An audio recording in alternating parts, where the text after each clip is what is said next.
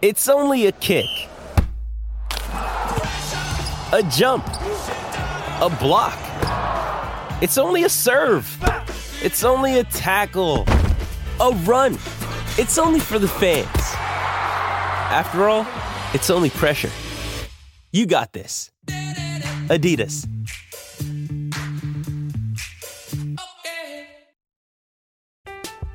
I'm Alex Rodriguez. And I'm Jason Kelly. From Bloomberg, this is The Deal.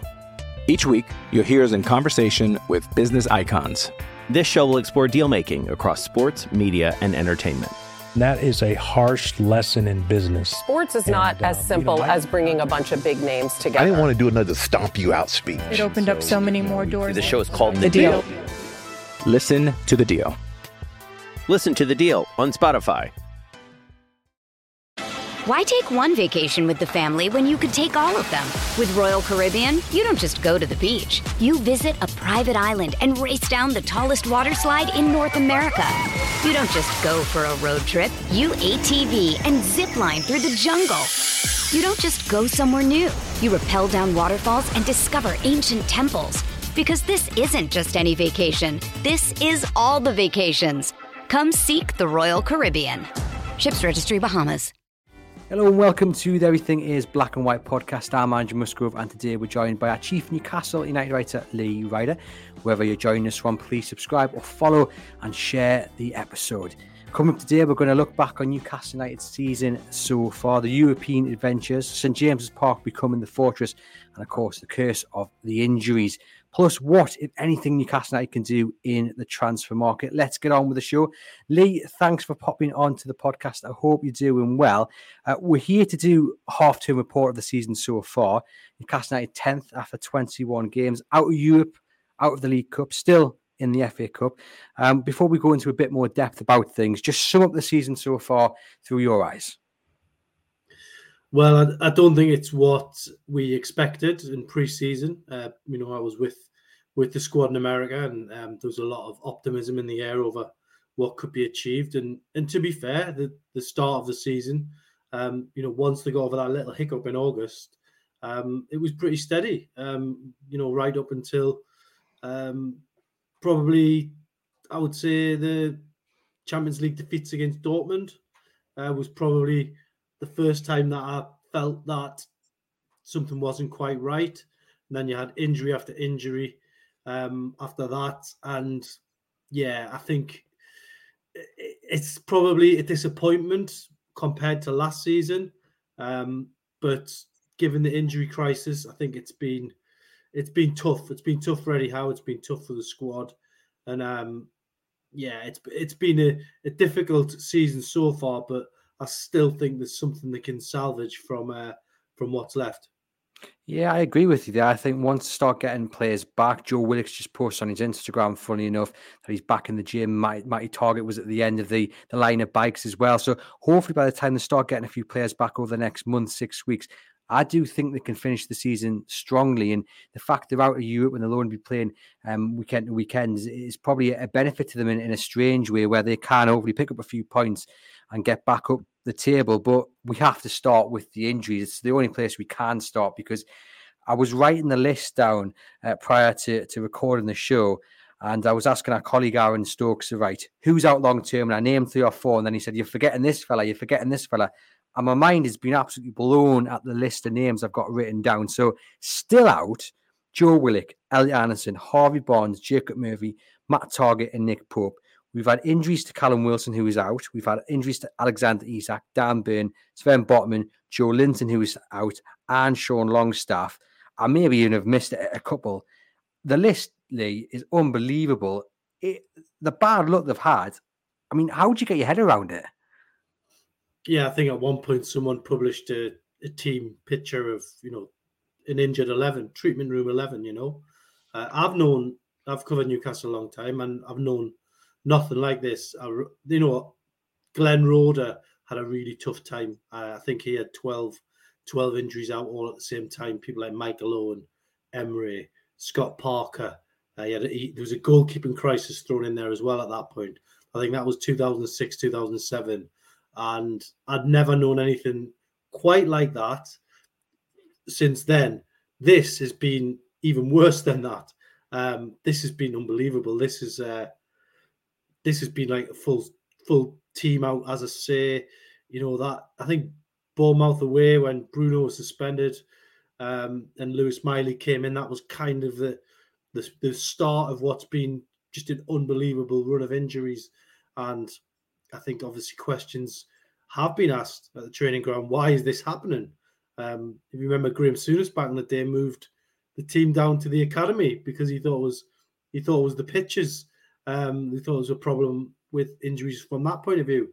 So I don't know. I don't quite know how they get to the bottom of it, but the injuries are starting to clear up. You've just mentioned there Joe Willock and Matt Targett, um, you know, suggest, suggesting that they're going to be back sooner rather than later.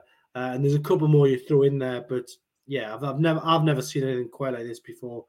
The key one for me though is probably Nick Pope because the way Newcastle play, um, he's very integral to that. And I like Martin Dubravka, but he's a different sort of goalkeeper.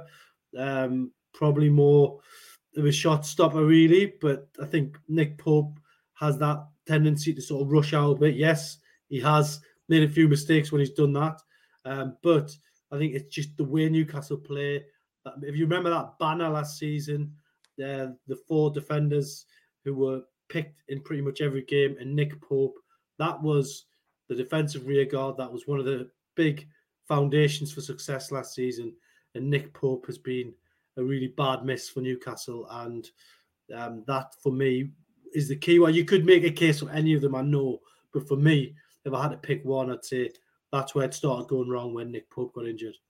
Yeah, again, I, I, agree with you. I think he's he probably doesn't get the credit he deserves in many ways for the way he helps organise that back line. He definitely seems to be the the missing ingredient uh, of late, as well as Martin Dubravka has done in the last two or three games. And you're right, the, the speed he comes off his line, it's something Martin Dubravka just doesn't have. We saw in that Spurs game when Dubravka hesitated. You, you know, you, you, would think Nick Pope would be straight there uh, to deal with it. Do you think, uh, Lee, that the amount of injuries they've picked up does it insulate Howe slightly, given the bad run he's on? Obviously, outside pressure, media down in London, um, you know, pushing say Jose Mourinho towards a job, definitely heaping pressure on Eddie Howe. But you've got to, you know, he's got credit in the bank for last season, and then you have to take in the sheer amount of injuries Newcastle have had this season, and it, and it does offer him some respite from from the pressure, doesn't it?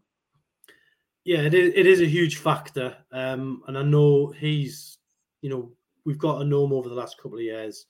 Uh, and I know that's something that he doesn't want to use as an excuse. Um, the only thing I would say is that probably if you look at the team sheet, but let, let's just say the last seven games, six defeats from seven in the Premier League. If you look at the team sheet for each of them games, I do think that there was enough quality on there to get a result. Um, I'm probably thinking of the game against Luton, the game against Nottingham Forest. I think that's six points that was easily, you know, thrown away. I mean, I, I still can't get over the Nottingham Forest game, how good Chris Wood was, or was he made to look that good? I don't know. You know, going into that game beforehand, if you'd said to me Chris Wood's probably going to score today, and I said, yeah, you will give him the tap in. But the two goals where he looks like Lionel Messi and just waltzes through and delicately lifted over the keeper. You just can't compensate for that. But you know, it's got to be about Newcastle. It's got to be about what's on the team sheet for them. And I think the players have had at their disposal, despite the injuries, probably will feel they could have got a lot more um, from those those seven games. And even if you even if you added six or seven points on what they've got now, they're in a European position, which is crazy to think, but that's that's where they would be. So um, I do have sympathy on the injury front, um, but again, it's results. It's a results-driven game, and I think Eddie knows that better than any, anybody, and that's probably why he's so frustrated at the minute. Given the run they're on at the moment, they've lost eight of the last ten games in all competitions. They've got the FA Cup coming up next, and then three winnable games on paper: Luton, Bournemouth, Forest. But then we have to remind ourselves of you, as you've just done there, Lee. You know they've been beaten by those three teams. You know, those three teams collectively picked up nine points against Newcastle. Is Eddie Howe under pressure? or does he become under pressure if those next few games in the Premier League don't go the way um, or don't go in his favour? Well, you know, I have written this um, in a couple of pieces I've done already, and it gets a mention in the piece that I've got going up later on this afternoon at four o'clock. And you do mention that batch of games Luton, um, Bournemouth, and Nottingham Forest. And I think those three games are going to be critical to everything, really the season, anyhow, ev- everything. Because if, I mean, Aston Villa away is going to be tough. And I don't like writing games off, and I'm, I'm pretty sure Eddie Howe doesn't either. Um, but you almost not forgive them, but you know, you almost say, well, that's not a surprise result because Aston Villa have had an amazing season, um, and they're right up there. Um, FA Cup, I don't believe he's getting judged on winning the cup.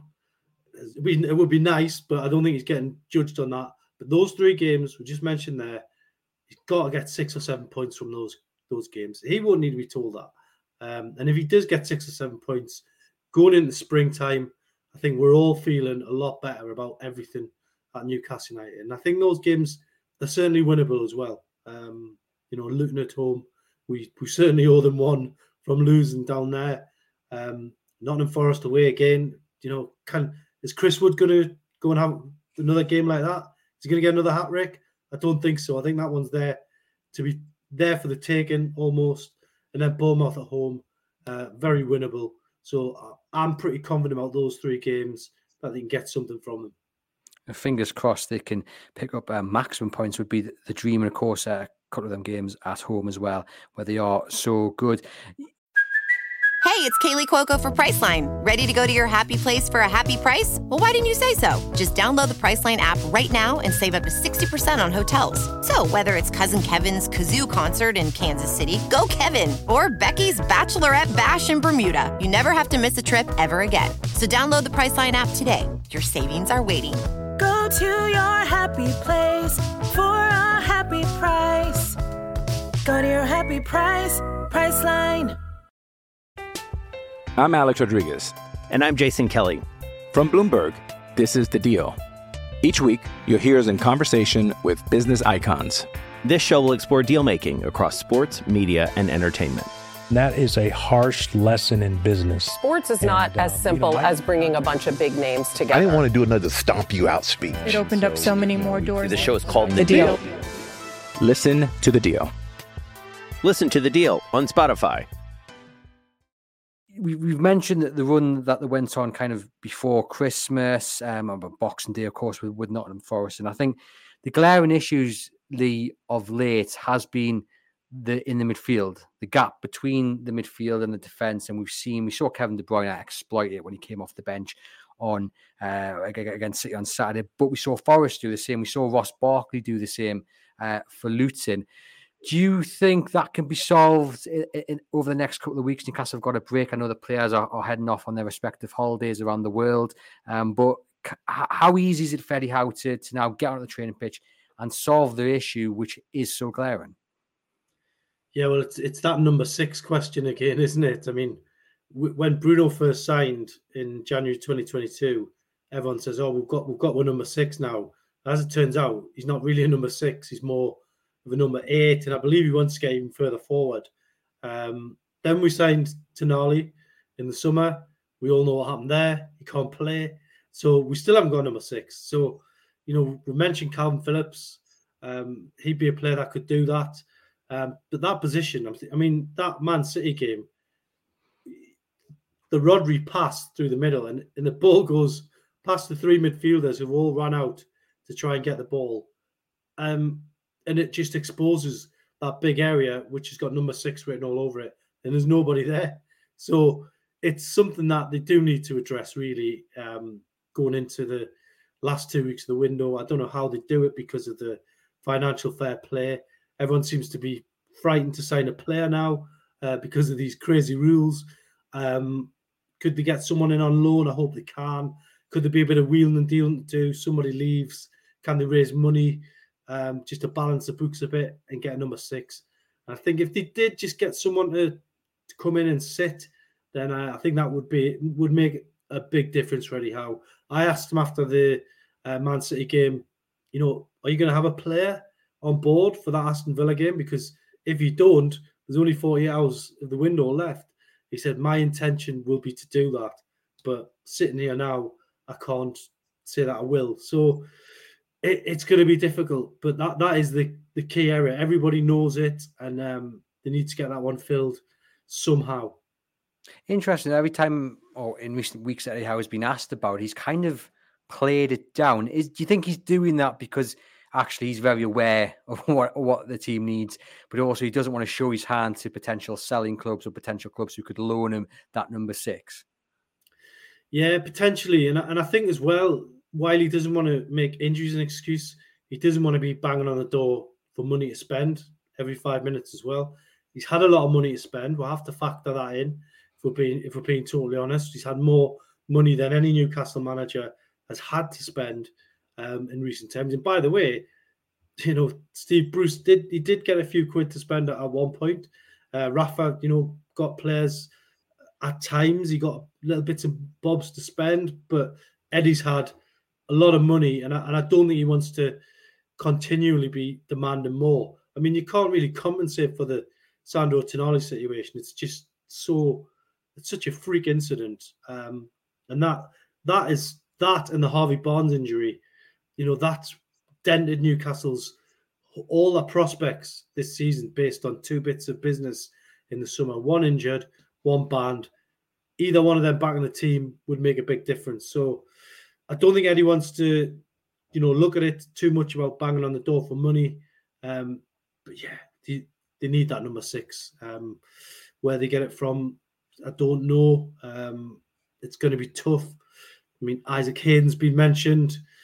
Um, but there's two goalkeepers on the bench the other day ahead of him. It feels like his future's definitely an end at Newcastle. So, yeah, it's uh, it's one where Eddie will want to do it his way. He's done everything else his way. He want to continue doing it.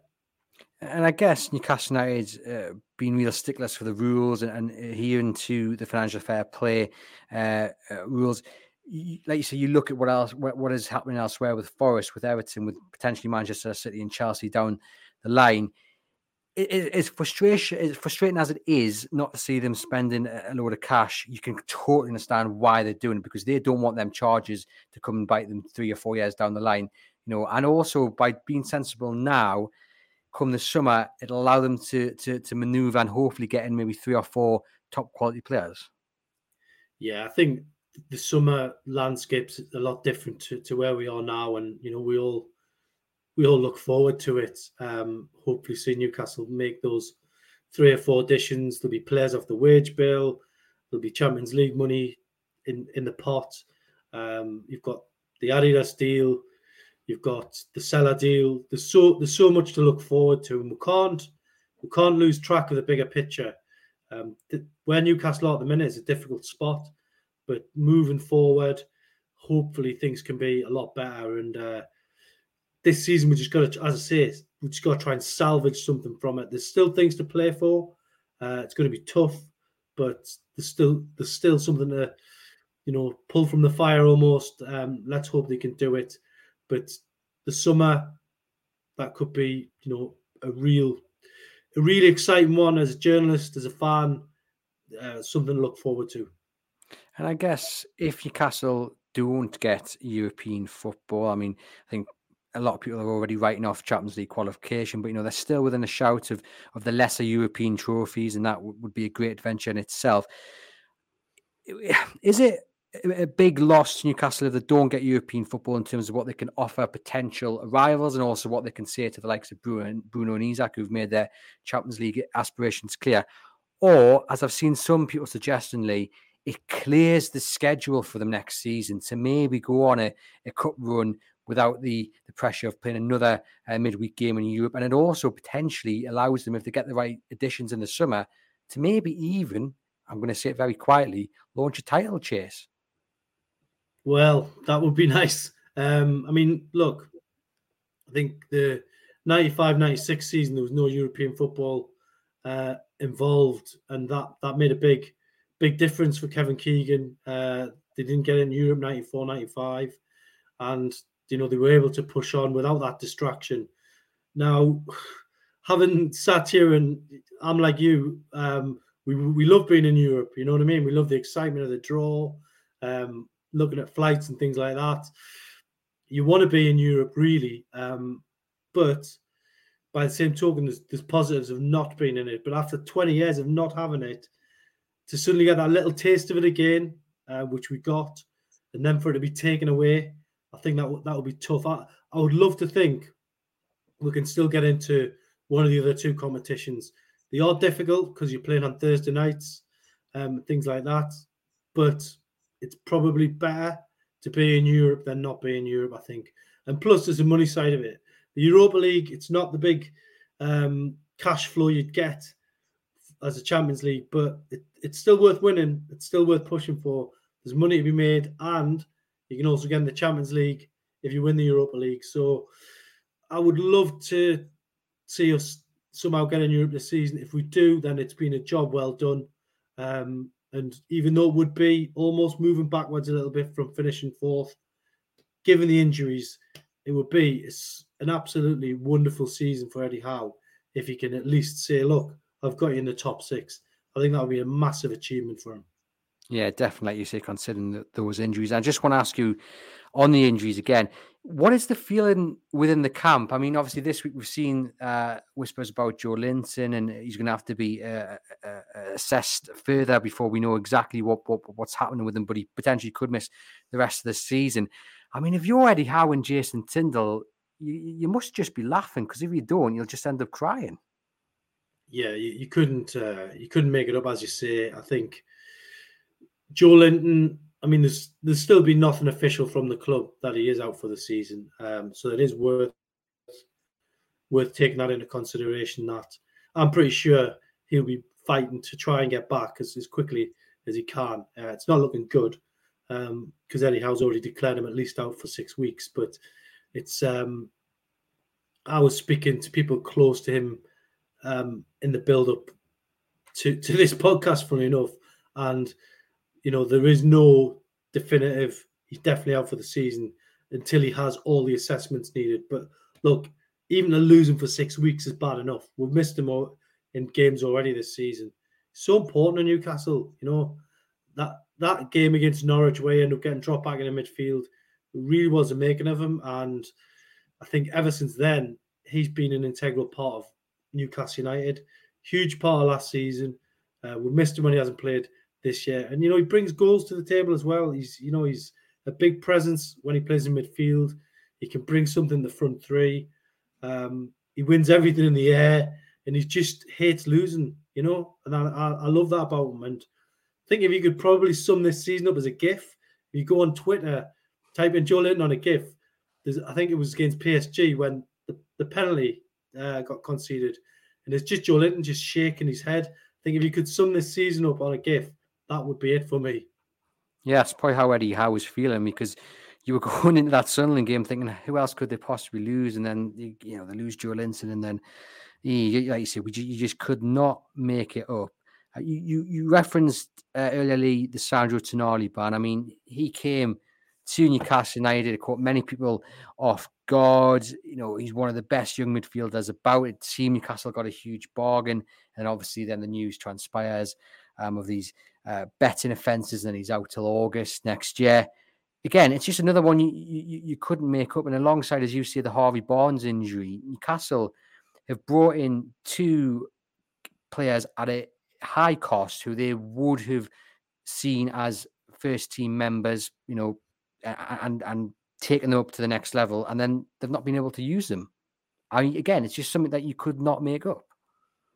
Yeah, I mean, the Tonali one, you know, my, I, I feel that the punishment is harsh. Um, it's too long, um, and I think you know, been trying to do some research in and around it.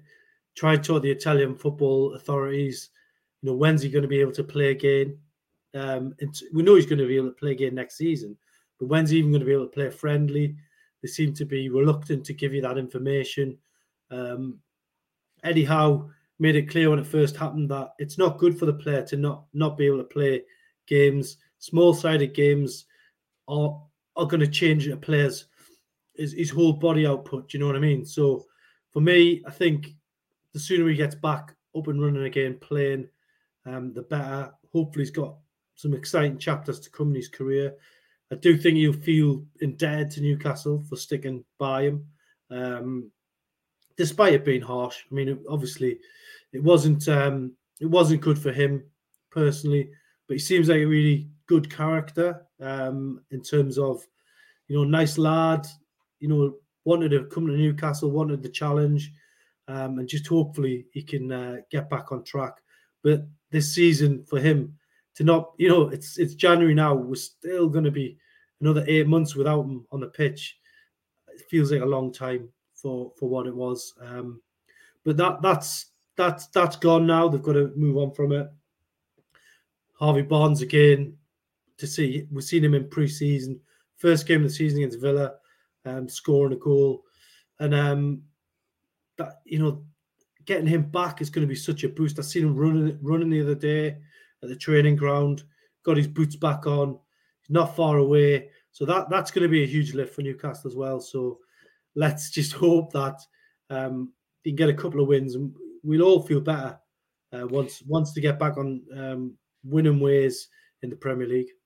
Do you think the impact of the injuries hurts a little bit more when the club think you know Harvey Barnes is close to getting back, Joe Willock is close to getting back, and then all of a sudden, oh, they've had a setback because that's happened for quite a few players, and it must just be another punch in the gut for Eddie Howe and the staff and the players, of course, when they are so close to returning to action, but then all of a sudden they're another three, six weeks away from actually returning.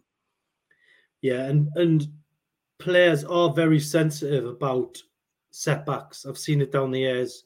Someone's working so hard, then they get back on the pitch, and then it gets just pulled away from them again. And uh, Joe Willock is certainly an example of that. You know, he thought he was over all his injury problems, and then all of a sudden he's back in the treatment room. You know, it can be a lonely place for footballers when they're in that position. It's their livelihood gets taken away from them, and it's difficult. And you know, for Joelinton, him missing those games at the start of the season, um, I think the the thigh injury's been a problem all, all year. This one seems more of a freak one. Um, what happened at Sunderland? it was on his standing leg, I think, and then suddenly felt it again. So losing those players, of, of, you know, these are top top players who bring a lot to the team. Um, it's not like you know they're not scoring goals or they're not making assists or winning tackles or winning duels. These are key components to Newcastle's whole philosophy. And um, to be missing even, you know, Willock and Joelinton is a real tough, uh, real tough blow for Eddie Howe. One person we haven't spoken about yet is Callum Wilson, Newcastle's number nine. I mean, he's missed a few games in Europe. He's missed the Weir Town Derby. I mean, I would have loved to have seen it, the number nine uh, shirt in, in, that one. Goodness knows when he'll get another chance to play in that uh, fixture, if at all. How big of a blow is Wilson uh, not being able to play consistently this season being for Newcastle? Yeah, I mean, what you can say about Callum Wilson is, is that whenever he plays, he usually scores. He's got an unbelievable goal record for Newcastle.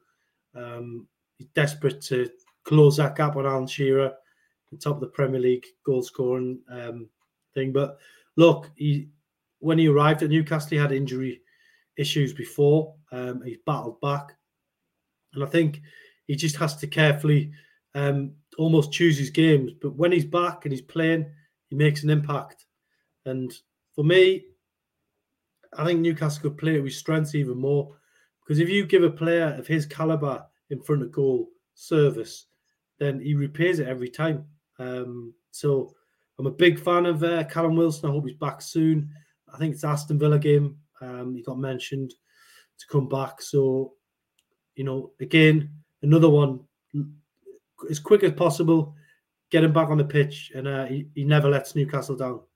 Do you think um, in the summer league that they'll need to bring in a third striker? I mean, listeners to the podcast know my theory is that I'd go out and get a, a striker as soon as possible to rival both Wilson and he's effectively replace Wilson as the kind of the number one choice because I just unfortunately don't think you can rely on him. I wouldn't get rid of Wilson. I would look to manage him and you know say to him, you will still feature in 15, 20 games. But what we're going to do is we're not going to ask you to start those games because unfortunately your body just doesn't hold up.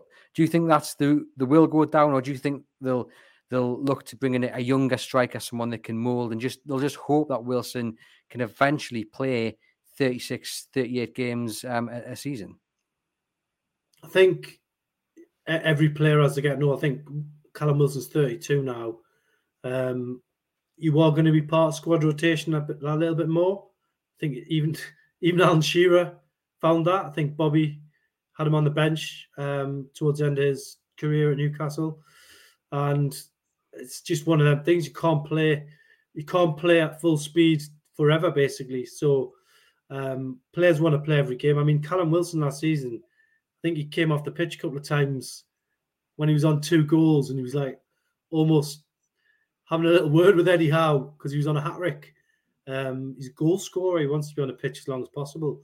Um, but you know, he's going to play his part as a squad player, potentially moving forward into the next couple of seasons. He's done that with England, hasn't he? He's you know he's he's been away with England and he hasn't been the main striker, so it's not something that's going to be a complete surprise to him. But um, I do think they should sign another striker. I agree with you on that because I think another striker just keeps everybody on the toes, gets the fans excited, and um, yeah, if they can make a marquee sign in the summer, then they could they could mean business at the business end of the table again.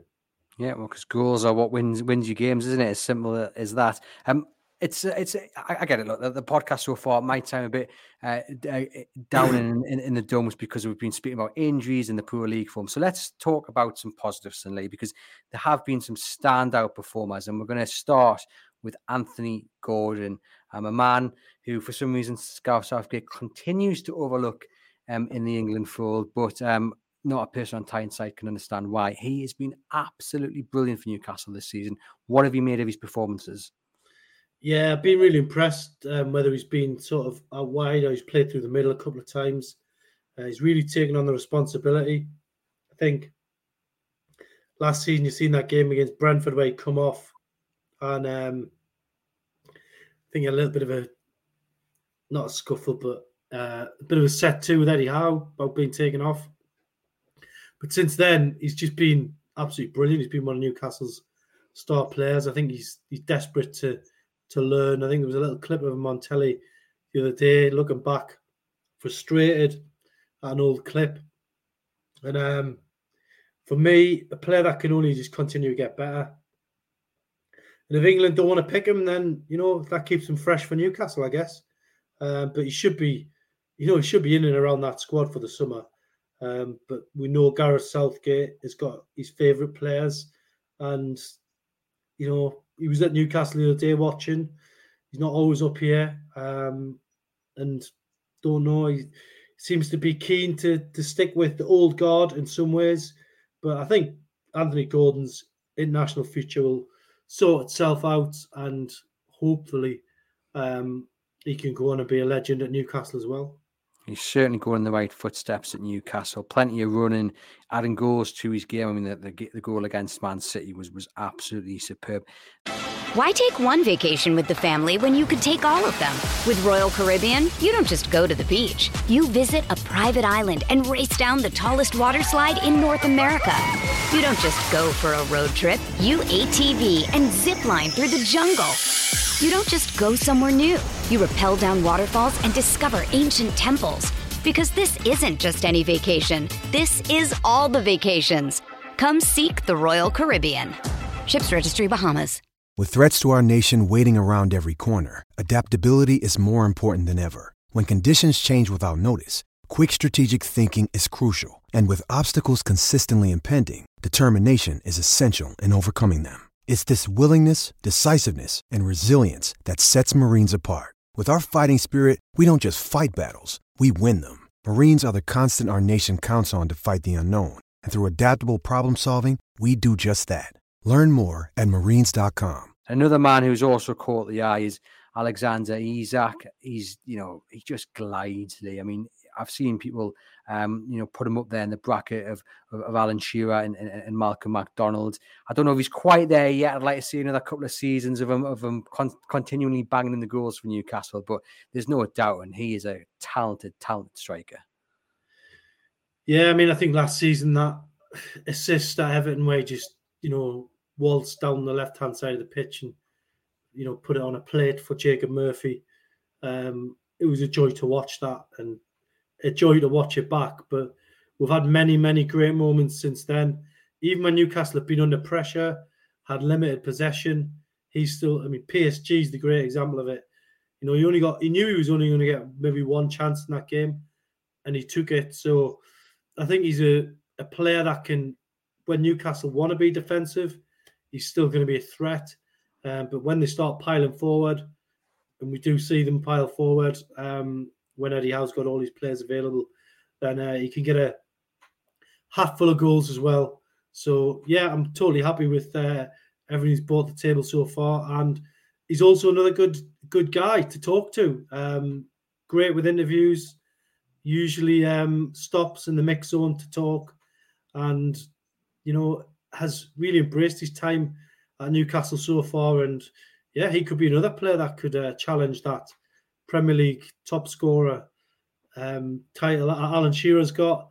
Someone might have to catch him one day. Who's to say it couldn't be Isak? Fingers crossed. It would be some uh, some achievements, and we've also seen Lee unexpected heroes this season, largely because of that injury crisis Newcastle have had. So players have had to step up to the fold. I want to start with Jamal Lascelles. You know, he's replaced Botman in the time the Dutchman was out injured. And I don't think, I mean, correct me if I'm wrong, I'll speak for myself. I did not expect Jamal Lascelles to play at that high level that he did do on such a consistent basis to the point where I would be very disappointed if he doesn't get offered a new deal in the summer. I think he's earned it. And those months that he did replace Sven Botman, I thought he was absolutely superb. Yeah, and I think that that comes down to the man management of Eddie Howe because it was in pre-season, and I, I think I've told you this story before. Um, we're in a little room at the back of the stand at Philadelphia press conference, and it was Jamal Lascelles put up with uh, Eddie Howe to talk about the American tour, and then at the end, you know, Eddie Howe just grabbed the microphone and said, "Just to let you know, everyone, Jamal Lascelles going nowhere. He's going to be the captain." Um, and you could just see Jamal Lascelles was just lifted by that little moment and uh, perfect man management. And Eddie Howe knew he might have to rely on him. He put him in, and yeah, he's been pretty uh, pretty outstanding in most games, certainly in Europe. Um, he's had a good time there. And you know, last season um, was tough for Jamal Lascelles. I think he only started a handful of Premier League games, and it was difficult for him. And you wondered, you know, does he come back? for the for the new season. Well, he's certainly done that. Um, what happens next? You know, contract negotiations were ongoing last time we we spoke to Eddie Howe about it, um, and it's going to be interesting to see what the next step is for Jamal Lascelles. Yeah, it's been superb, as has Fabian Schär alongside him. But I don't think that was as unexpected as Lascelles' uh, performances this season. Lewis Miley is the other name I want to talk about. Lee. I mean, we, we, we about being thrown in in the deep end. Lewis Miley's had that experience again. The injuries have forced Eddie Howe to use him. Uh, but look, he's not looked out of place at all. I mean, you, you talk about that Bournemouth game down the south coast when Newcastle were, to put it politely, awful, and he was the one who stood out. And since then, there's been games like that where the team performance has been dreadful, and uh, you know, in the player ratings that you do, Lewis Miley's been given the highest mark, and I don't think anybody would would would disagree with you because he stood out. And for such a young man to look such so at home in the Premier League, you know, we've got to keep our feet on the ground. But this fella looks like he's got a big future ahead of him. Yeah, I mean, still 17 years old, um, technically brilliant. Every pass he makes has a purpose. I think he had that pass against Man City down the right hand side. But Isak, you know, gets on the end of it and forces the keeper into a save. Um, got his first goal. He had a couple of assists. Even in this bad run, he's looked every inch a Premier League player. Obviously, playing the Champions League as well. away at PSG, probably one of the best players on the pitch that night. Um, nothing fazes him. Seems that he's got his head screwed on, which is great to see. Um, and yeah, he's the scary thing is he's going to get better. The question you've got to ask, because we like to have a little bit of a football debate, was Gareth Southgate watching him the other day? Could could well be. You know, we've seen in the past players go to major tournaments just to get a feel for it. Um, and he's he's going to be a top player moving forward. I'm sure Gareth Southgate had him on his um, notepad from that game the other night. So, yeah, brilliant bonus for Newcastle. Great for him. I mean, someone his age will normally be going out on loan to League Two, League One. Um, but this guy has everything uh, already, it feels. We don't want to hype him up too much. But even then, he just looks unfazed by absolutely everything so far. Um, doesn't seem to have any fear. Long may continue. Yeah, fingers crossed. And it's great to see Newcastle being able to turn to academy uh, products, you know, like Lewis Miley. I mean, one man I feel really sorry for is Elliot Anderson because I think many people expected him to start the season in the uh, first team, given how well he performed in America. He didn't get that opportunity. And you look at it now, given Newcastle's injuries, I mean, he would have been within a shout of of starting quite a few games, and he's picked up this this proper strange injury, which has kept him out for so long. I mean, what what do you think he's thinking at this moment? Yeah, I mean, in America, I watched all the games over there, and he was probably the player of that tournament, the Premier League US Series.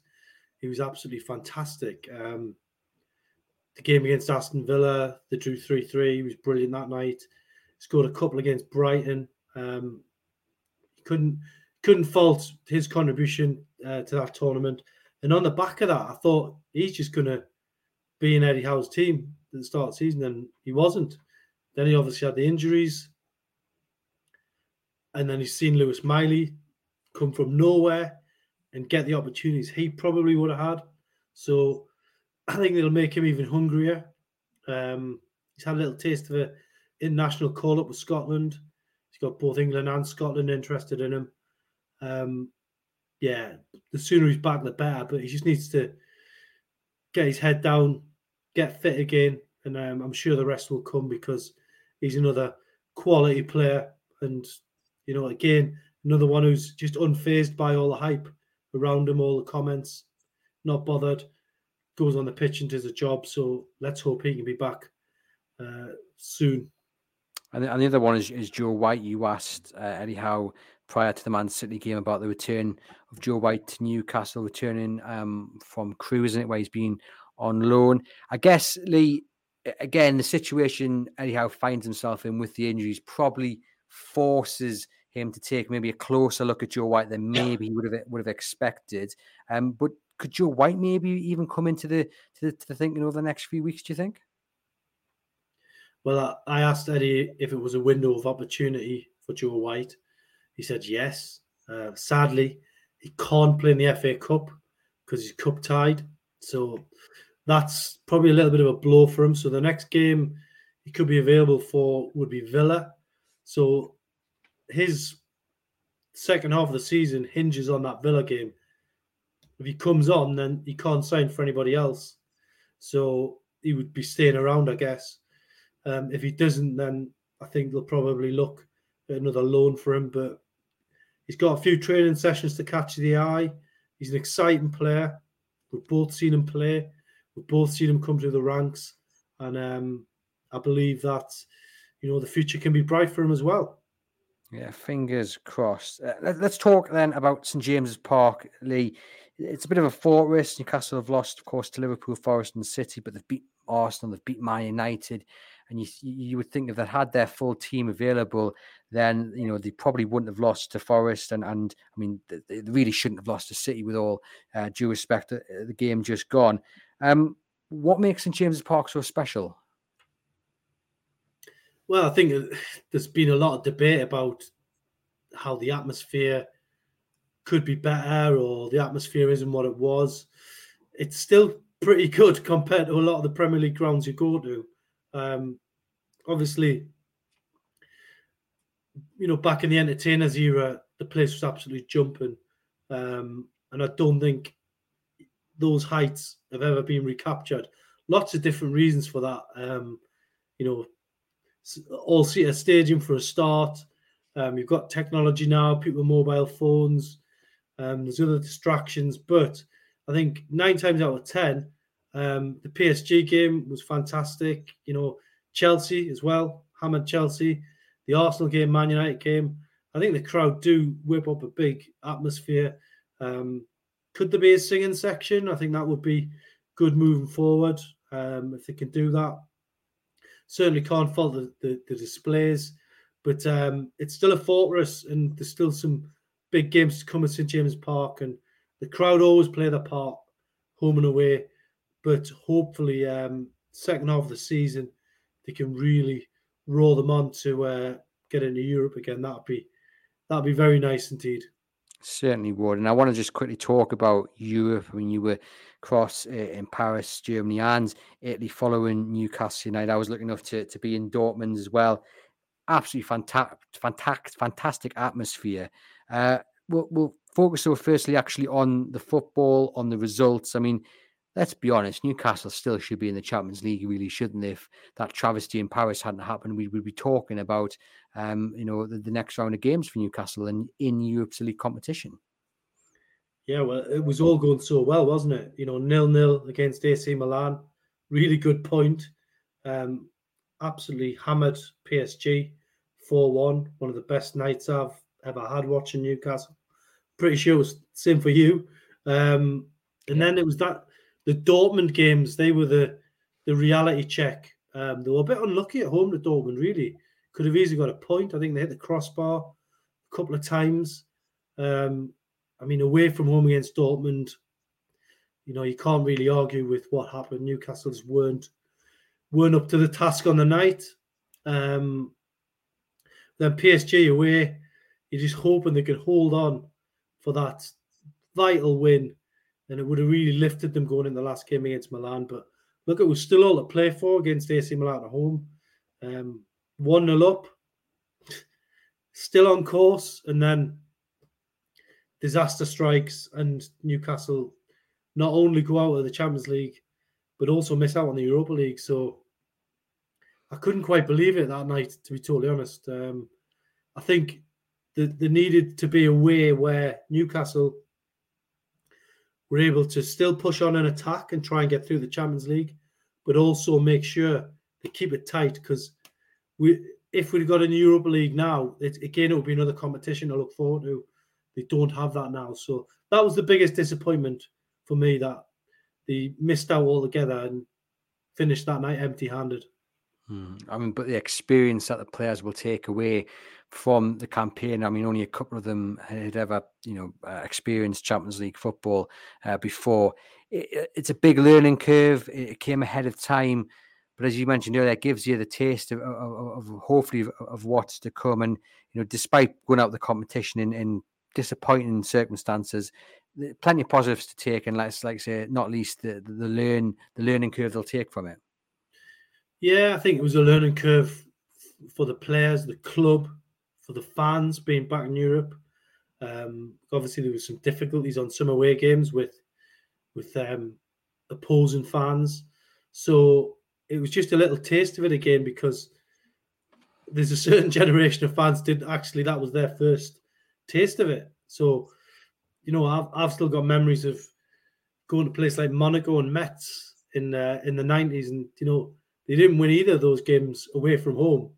You absolutely trounced at Monaco, but I still talk about that game with, with, some of my friends. So it's good that the fans have at least had that. Um, and yeah, as I was saying earlier, to be in Europe, it's it can be tough on, on the Thursday nights, but when the draw's being made and people are booking flights and hotels, I think it's something that all the fan base looks forward to. So, and it's just adding adding some um, different stadiums on the bucket list as well. So for me, if Newcastle got in even the Europa Conference League, I think we'd all we we might fear that it could be fi- a fixture congestion, but I think we'd all privately look forward to, you know, when the draw's made, who they could get, and where you could be going as a fan. So I think it's important. Yeah, definitely, one hundred percent. I mean, there was a silly debate um, uh, before that. The last game against uh, Milan was whether you know you want to go out of the Europe altogether or you'd want to drop into the Europa League if that's what was on offer. And I couldn't understand why people were asking that question. Of course, you'd want to stay in Europe because long term, again, it builds that experience. When the Champions League comes back around, the players who are still here at Newcastle will have that experience of playing week in week out you know, uh, Saturday, Wednesday, Sunday, Tuesday, whatever, and um, they'll be used to that schedule. But um, it wasn't to be. Before I ask you later to kind of predict what comes next in the next uh, few months to, to the end of the season, just tell our listeners about what it's been like to cover Newcastle United this season. Has there been any real changes? I guess going away and covering them in Europe is, is, is, probably one that stands out. But I don't know if you want to share anything about what it's been like to to follow Newcastle home and away. Um, yeah, it's been it's been great, really. I mean, it's been games come thick and fast, really. I mean, from Milan away, you know, those five Champions League games just seem to be over in a flash. Um, but you, when one game is finished, you're already looking to the next. You're you're already looking forward to the next away game. Um, I mean, obviously, you've got Fulham coming up away in the cup, so that's going to be interesting to see. Four thousand fans go down there on a Saturday night. Um, some of them might end up stranded down there, but they'll be determined to make a noise and get behind the team. Um, but covering them has been probably as enjoyable now as, as it's ever been, really, because you've had the, the advent of being in Europe. Um, you know, those games, you were in Dortmund, you've seen what it was like there. It was just a complete Geordie takeover, really, wasn't it? Um, had the big stage up and Paris, you know, that was it was difficult, I guess, because the fans were kind of being moved around a bit by by the police. Um, and Milan, when they took over the canal area of Milan, that was fantastic as well. Um, nicer weather then as as well. So it, has been good. Um, I mean, the results could have been better. Obviously, that would be nice, but um, I just feel that there's still so much to play for this season and hopefully um, they can they can get something. But there's there's been a lot of highlights. I mean, I haven't, I haven't even mentioned Manchester United away there in the Carabao Cup, three 0 at Man United. Never had it any better. So um, I enjoyed that one as well. Beating Man City um, at home, St James Park, another highlight. So even for all the doom and gloom, you could probably write about 10, 10 highlights on a, on a piece of paper there. So hopefully there's more to come. Yeah, fingers crossed. Crossed. And what is to come then? What do we think Newcastle can achieve in the second half of the season? Uh, hopefully, a trip to Wembley, maybe in the FA Cup, and maybe even uh, qualification uh, to the Europa League. It would be my uh, pick. But what about yourself, Lee? Well, obviously, the FA Cup is something we'd love to see Newcastle finally win after all these years. Um, never in our lifetime has it happened. Um, lifting the trophy at Wembley. So that would be brilliant. I think they've got a tough game at Fulham, but you'd like to think if they can beat Fulham, then um, we are, we must be due a good draw in one of the cups at home. Let's get a home tie. Let's get a, a less daunting fixture, and then you know if they can get the quarterfinals, suddenly you're only one step away from going to Wembley anyway for a semi final. So that would be magnificent. Um, for me, the FA Cup, I, am still a big fan of it. I watched Bristol City against West Ham last night. Magic of the Cup, low league team beating one of the one of the big guns. So I'm still a fan of it. FA Cup, I think it's important, and that would be a great first trophy for Newcastle to win anyway. Um, the European side of it, again, I'd, I'd be I would accept the Europa Conference League place. I think that would be quirky, be interesting for Newcastle. Um, Jose Mourinho won it with Roma, so it's still something worth winning. Um, he made no bones about that when he was lifting the trophy. So there's there's plenty um, things that Newcastle can still get from this season, but at the minute it's just about turning things around, stopping the rot. You know, maybe getting a lucky win where they get a scrappy goal. Um, and it's amazing how once once your luck turns, it's suddenly going in the other direction. And then all of a sudden you, you seem to be getting the rub of the green. You don't even seem to notice it as much when it's going well. When it's not going well, it just feels like another kick in the teeth every time something bad happens. Um, so hopefully we can just get back to winning ways. There's plenty, plenty still to play for. Still half a season left. Let's hope. Um, let's hope by the end of the season we've got something to shout about fingers crossed, and hopefully the first victory comes against Fulham and Newcastle can progress into the FA Cup and get the ball rolling for some positive results with Villa and those uh, other teams on the agenda. Thanks to Lee for popping on to the Everything is Black and White podcast. To you guys watching and listen, hit follow, hit subscribe, share the episode. And head over to chroniclelive.co.uk where you can keep up to date with all the latest Newcastle news, including a dedicated transfer live blog. For myself and Lee, we'll see you guys very soon.